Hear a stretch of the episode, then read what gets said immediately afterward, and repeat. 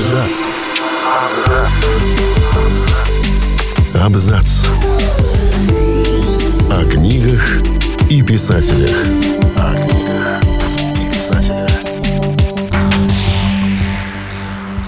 Всем привет, я Олег Булдаков, и сегодня я расскажу вам о том, что читать, если нравятся книги крови Клайва Баркера.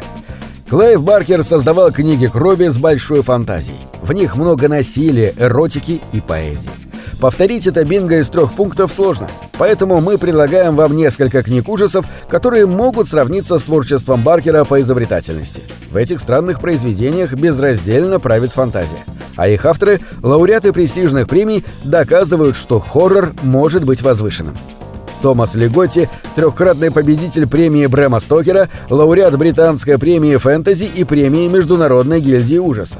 Сложный, остроумный и изобретательный автор пишет причудливые, как сны, рассказы. В новой книге, вышедшей на русском языке, вы найдете сразу два сборника Лиготти – «Ноктуарий» и «Театр гротеска». В них жители встречают нового градоначальника, который превращает их жизнь в кошмар. Тьма проникает в будни обыкновенных клерков. Проклятая фабрика начинает производить монстров, а на землю приходят боги, только вызвавшие их люди не представляют, с чем имеют дело и какую метаморфозу им предстоит увидеть. Герои завороженно стоят перед мраком вселенной, и бездна смотрит на каждого, кто читает эти тексты. Еще сборник рассказов.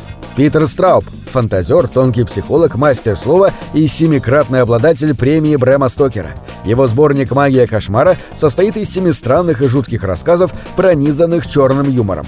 «Магия кошмара» — это разноголосые истории, каждая из которых не похожа на другую. Вместе они раскрывают темные стороны человеческой личности. В них воспитательница из детского сада оказывается не той, кем кажется. Джазовый музыкант дает интервью, в котором объясняет, почему он никогда не выступает в Хэллоуин. А солдаты забредают во вьетнамскую деревушку, населенную призраками. Четыре семьи, путешествующие в трейлерах, ночуют на стоянке в кемпинге. Проснувшись, они оказываются в ином мире. Здесь нет солнца, только трава простирается до самого горизонта. Здесь почва моментально впитывает кровь, а все, что посажено в землю, начинает тут же расти. Каждый из героев оказался здесь не случайно, но никто не может признаться в этом даже себе, пока на горизонте не появляется что-то странное. Оно движется к попавшим в ловушку людям. Так начинается весьма странный роман под названием «Химельстранд. Место первое». Швед Йон Айвиде Линдквист – настоящий художник страха. Ему подвластны все оттенки этого многогранного чувства, за вычетом, пожалуй, самых тривиальных и грубых. Страх отвращения, страх надежды, страх жалость, страх непонимания, страх предчувствия беды, страх неловкости, пожалуй, самый яркий тон в его палитре – страх как неизбывная и бездонная тоска. Всем этим набором эмоций Линдквист раз за разом, без очевидных повторов и готовых схем, пишет полотна колоссальной глубины и тонкости. Так отзывается об этом писателе Галина Юзефович. Новый роман под названием «Движение. Место второе» продолжает цикл «Трилогия. Место лингвиста», который открыла его книга «Химельстранд. Место первое». В его основу легла история из прошлого самого автора.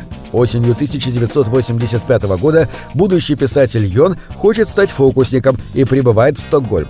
Скоро он понимает, что в его съемной квартире творится что-то странное. Кто-то постоянно названивает ему и спрашивает одного и того же человека. Из магнитофона доносятся зловещие звуки. Соседи ведут себя подозрительно. А в туннеле рядом с домом неприятно ходить, будто кто-то следит за тобой из стен. Вскоре Йон столкнется с иным миром, где не светит солнце и видно только бескрайнюю зеленую равнину, откуда приходят чудовища.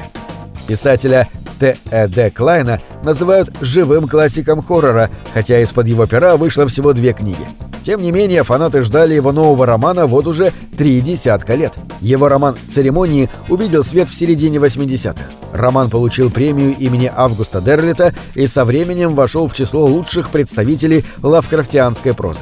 Гилиад – небольшая уединенная деревушка недалеко от Нью-Йорка, где царят древние нравы и клановые традиции. Мало кто знает, что туда, где теперь располагается Гилиад, когда-то очень давно, еще до появления рода человеческого, упало нечто странное, очень страшное и разумное. Тысячелетиями оно спало, развивалось и приспосабливалось ко всему вокруг, но теперь что-то его тревожит, а, возможно, вскоре многое изменится.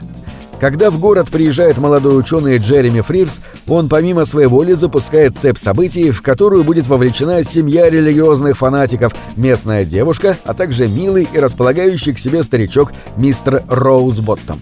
Только он хранит один очень неприятный секрет и видит знаки вокруг. Знаки того, что пришло время церемонии. Ритуала, который может освободить нечто древнее и чудовищное. Нечто, способное навсегда изменить весь мир.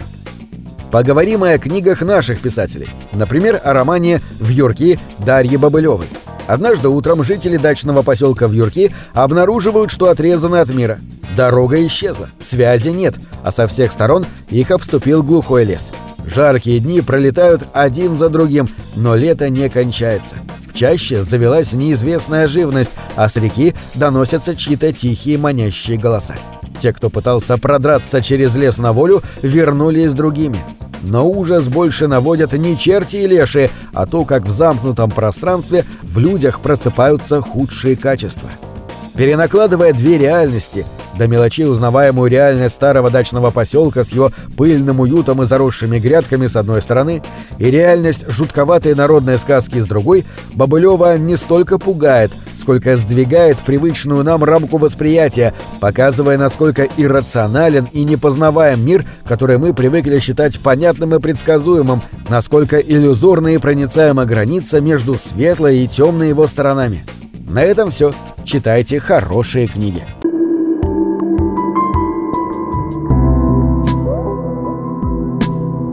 Книги — это двери, что выводят тебя из четырех стен. С ними ты проживаешь другие жизни, а свою умножаешь в тысячу раз.